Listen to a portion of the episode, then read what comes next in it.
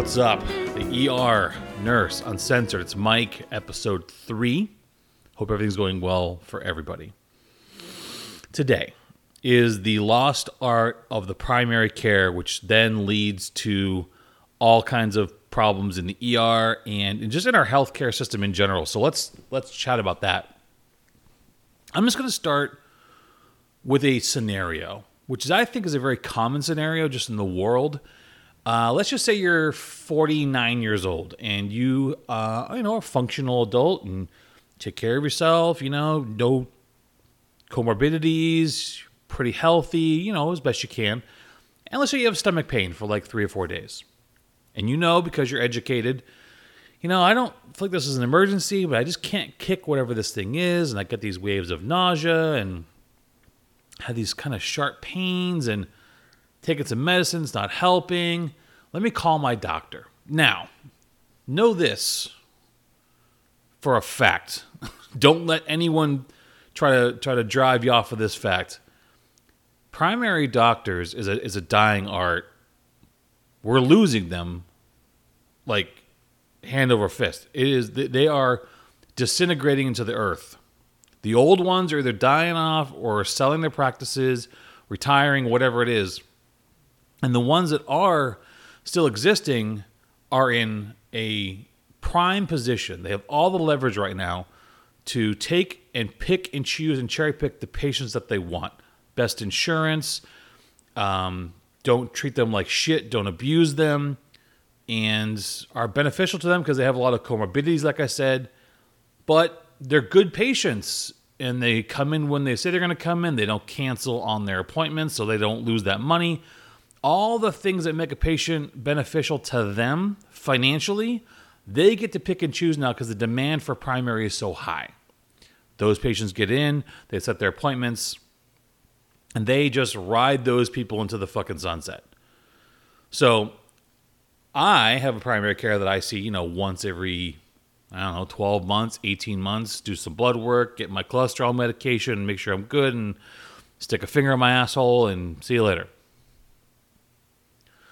So let's say you call your primary care and say, hey, you know, I've had these stomach pains for like five or six days. I'm getting a little nervous about it. Number one, good luck even being able to schedule an appointment. Because most likely, if you say anything with pain and it involves anywhere between your waist and your shoulders, anywhere in this general area, most of these people who answer the phone and or know how things work and know about liability and malpractice insurance and lawyers in general are going to tell you, uh, you know, you should probably go to the emergency room to be evaluated. You should go to the ER. Uh, okay, but I just want to get an appointment. Yeah, but you know, if something happens and they, and they, and they explain the worst possible scenario and tell you you should go somewhere else because we can't help you right now. And there's a portion of what they're saying is true because one, they don't have a CT scanner likely in their building that they can just scan you real fast, or an in-house lab where they can run labs and get you out of there and see, oh, your lipase is elevated, or this is whatever. They they don't have that ability. So they're gonna say, well, you can either go to the emergency room, or I can set you up an appointment in I don't know three weeks from now. So now your six days of abdominal pain, they want you to wait an additional 21 days to see if that will, you know, knock it out so you're obviously going to be like, well, I guess I'll just go to the primary to to uh, to an ER or to a walk-in clinic or urgent care. Here's the issue though. So let's just say, okay, I'll make the appointment, maybe just to follow up because you're intelligent. That's the best way to handle it. To set your appointment, now you're at the mercy of whoever you walk into and you don't know what shitbag doctor you're gonna you're gonna experience or have to encounter when you go to an urgent care or to a freestanding emergency room or even to the hospital hospital. You don't know. This is not someone who knows you, and there's a very good likelihood that they don't give a fuck about you except for the fact that they don't want to get sued by missing something that you come in for.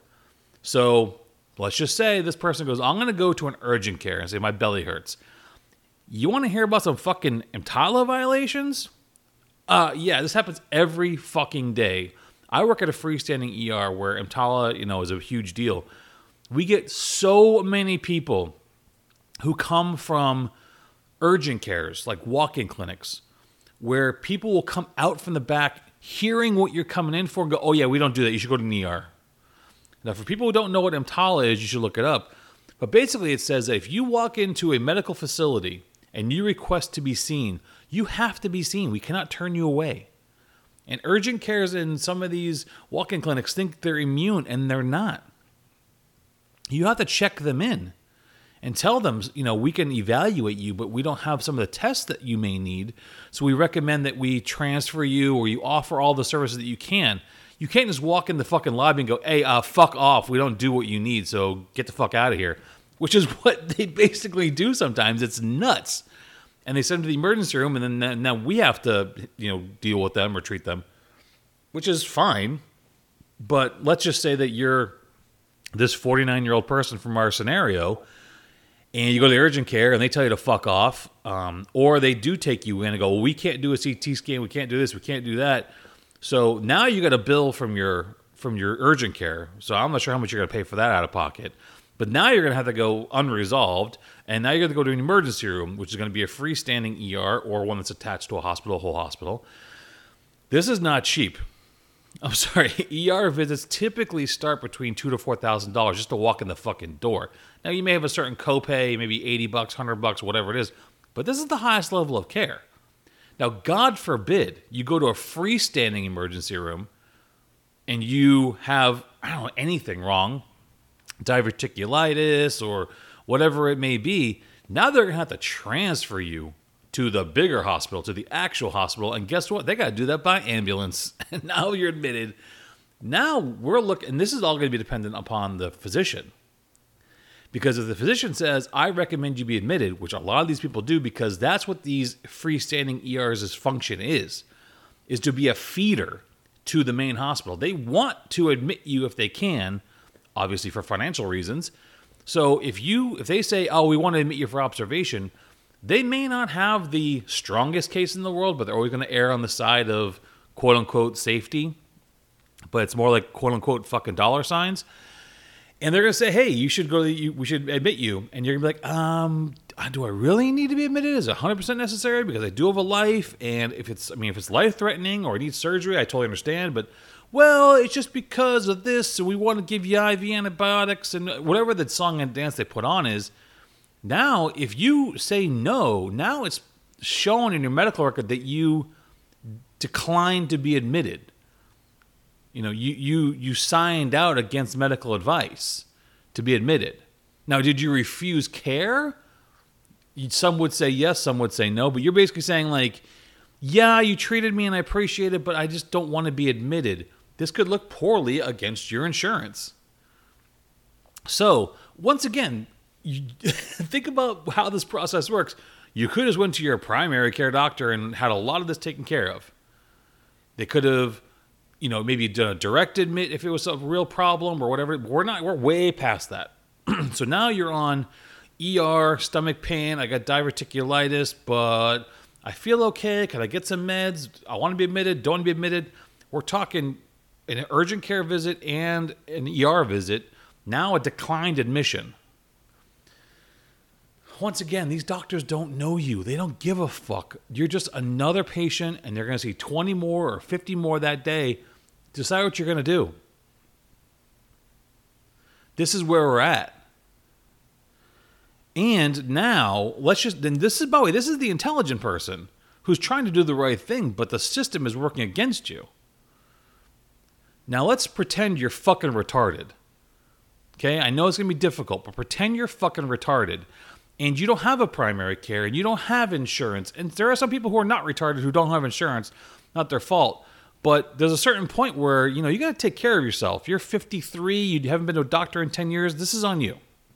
Okay? So wake the fuck up. Or this is just Darwin's way of taking out the trash. I don't know.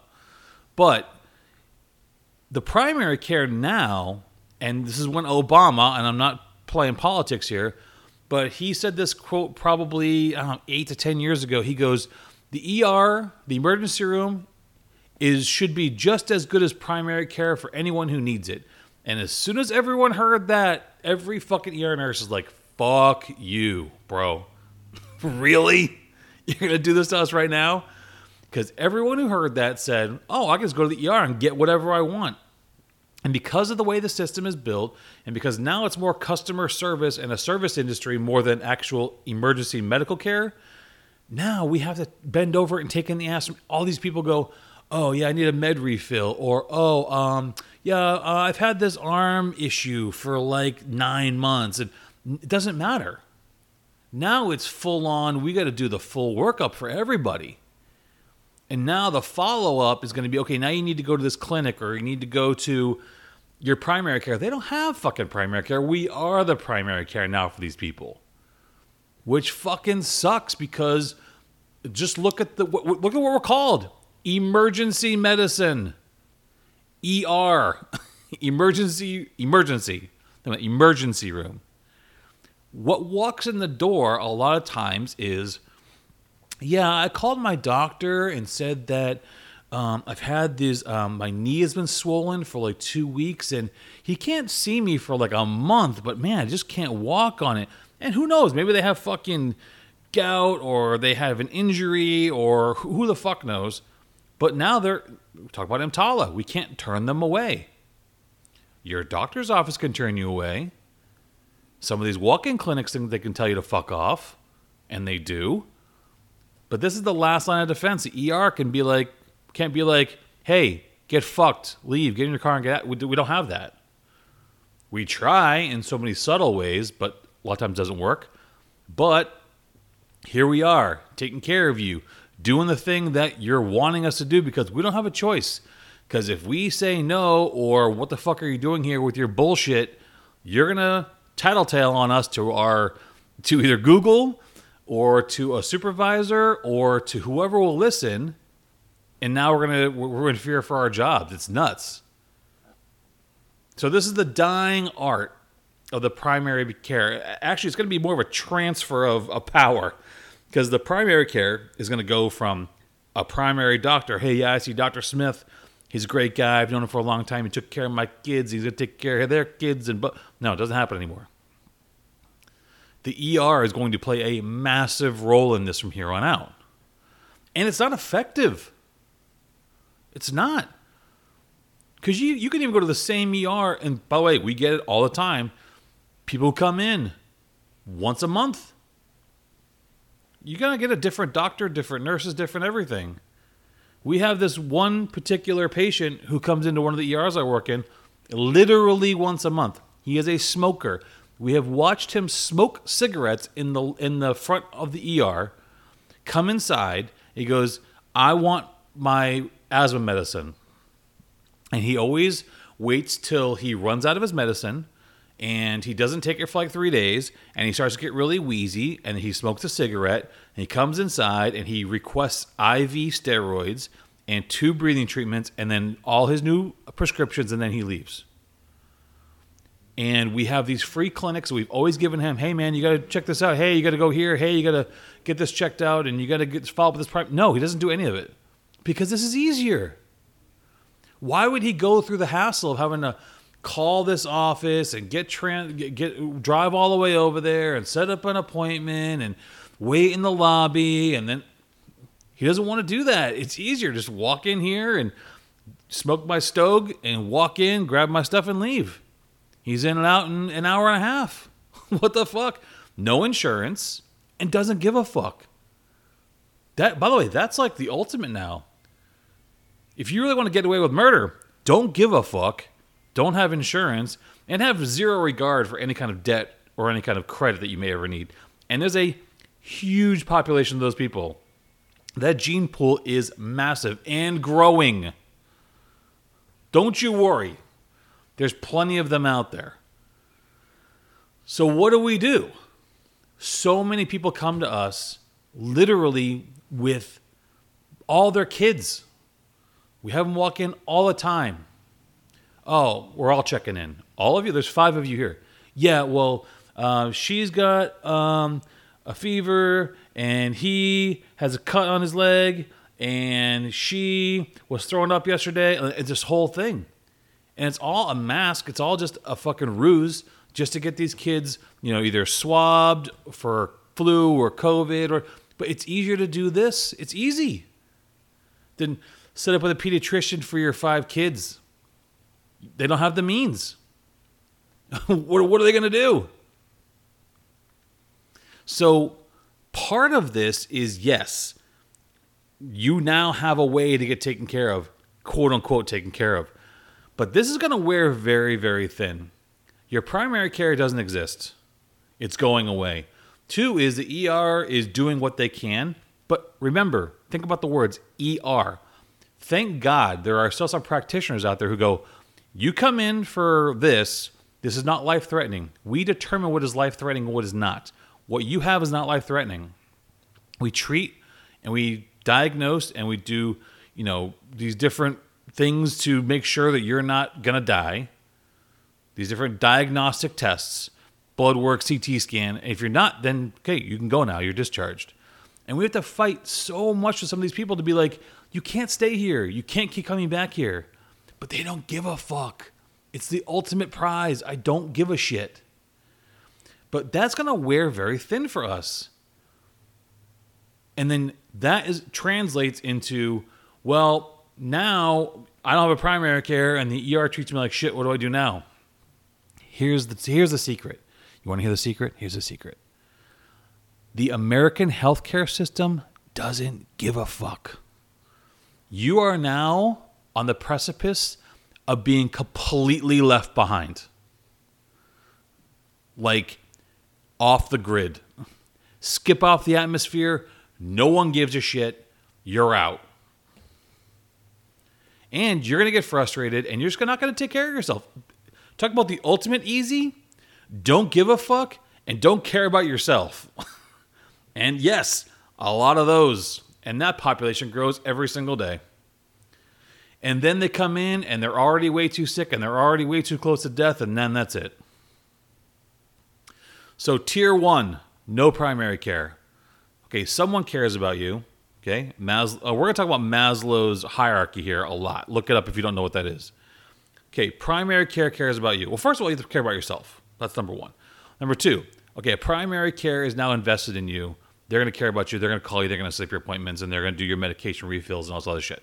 Okay, two, you lose that. Okay, we lost a tier. Okay, there's some point along the way you're going to start caring about yourself, but now you're going to start working on anyone who'll take you, whether it be a whether it be a walk-in clinic, an urgent care, and then it goes down to the ER because the ER has no choice. And then once you lose control of that, then it's all on you. What are you going to do? Can you get yourself back to the top and get a primary care? Can you find a job that's going to be able to give you insurance? Does the American healthcare system even give a fuck about what you need or want? Probably not.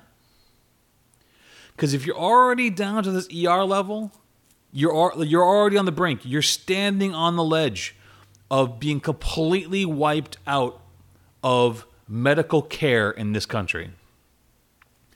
And I don't even know whose fault it is. Is it yours? Is it the systems? Is it mine? Is it our doctors? Is it every doctor? Is it the president? Is it the fucking F- who the fuck knows? No one knows. It's so beyond fucked. And so many of you are going to be left behind. If you do not keep up with this shit, you are going to die. And it's preventative. But no one gives a shit. The pharmaceutical industry, probably. you know? The CDC, the fucking FDA, the FBI, the CIA, who the fuck knows? Probably are all in on it. But as of right now, everyone's just slipping and sliding down to insignificance. No one is going to care. It's already happening. It sucks. It's sad. My mother does not have health insurance. She works. Her husband works. No health care. They're in their 60s. My wife's mother, she works. She has health care but she, you know, doesn't need a lot, thank God. But when she does, it's weeks, weeks, weeks to get anything done. What are we supposed to do? But this is the problem. There's you're being left behind. You're going to be left behind. Eventually. Whether it become with age or circumstance or money or debt or whatever it is, at some point, most everyone will be left behind by the healthcare system of this country. Unless you have money or unless you have really good insurance.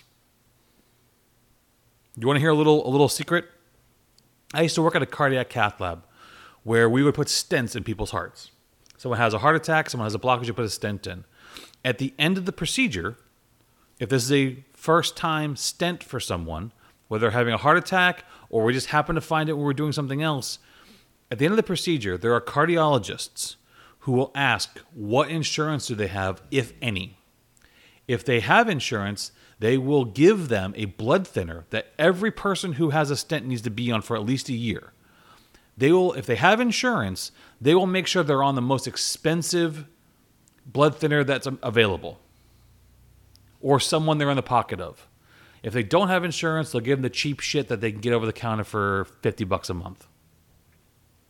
It happens. Oh, stents in. Okay, cool. Uh, what anticoagulant do you want them to be on? Oh, what insurance do they have? Um, they don't have insurance. Oh, just put them on Plavix or put them on whatever oh, they have a United or their full coverage or their Medicaid or whatever it is. They go, oh, put them on Brilinta, put them whatever the the fucking juice of the of the month is. That's what they're gonna go on. It happens everywhere, every single day. Do not let anyone make you believe otherwise. It is politics and greed. It is it is 100% political and it's 100% about money and optics how does it look to the healthcare system or the hospital system or the doctor? That's all that's all that's all it is. It's all a fucking illusion. Can they get sued for it and can they get paid? And can they continue to get their jobs? I had a a guy who came in to the ER. Seemed like a reasonable and nice enough guy. And he asked for help, for psychiatric help, and for detox because he was having trouble with alcohol. Did not seem like a total shitbag, was not homeless, and we were we were at a freestanding emergency room, and this is this is the policy in the state of Florida that I'm in. We asked him, "Do you have any desire to hurt yourself or anyone else?" No, I just want detox. Okay, are you currently intoxicated? No, I am not. I'm actually having trouble because I'm afraid I'm going to withdraw. Our policy in this particular hospital system I work in is we cannot help him. We have a pamphlet and three phone numbers that we give him and hand it to him and discharge him. How fucking pathetic is that? How pathetic. We basically told him, unless you want to kill yourself or kill someone else, we can't do anything for you. Or unless the police want to put a Marchman Act on you. You're asking for help, and we cannot give it because it's not profitable. We have nowhere to transfer you. These these type places don't exist. How fucking pathetic. And this is the system that is in such desperate need of a revamp. In such desperate, desperate need of a total overhaul, and it's never, ever, ever going to happen. Sorry to tell you that. I'll give you more insight as we go. I will tell you more. I want you to share more. Tell me, help me help you. Um, all right, I think that's it. Episode three ER Nurse Uncensored. This is going to be happening a lot. By the way, the first two episodes, uh, pretty decent numbers. So thank you to those who are listening and those who are sharing. A lot more to come. All right, we'll talk soon.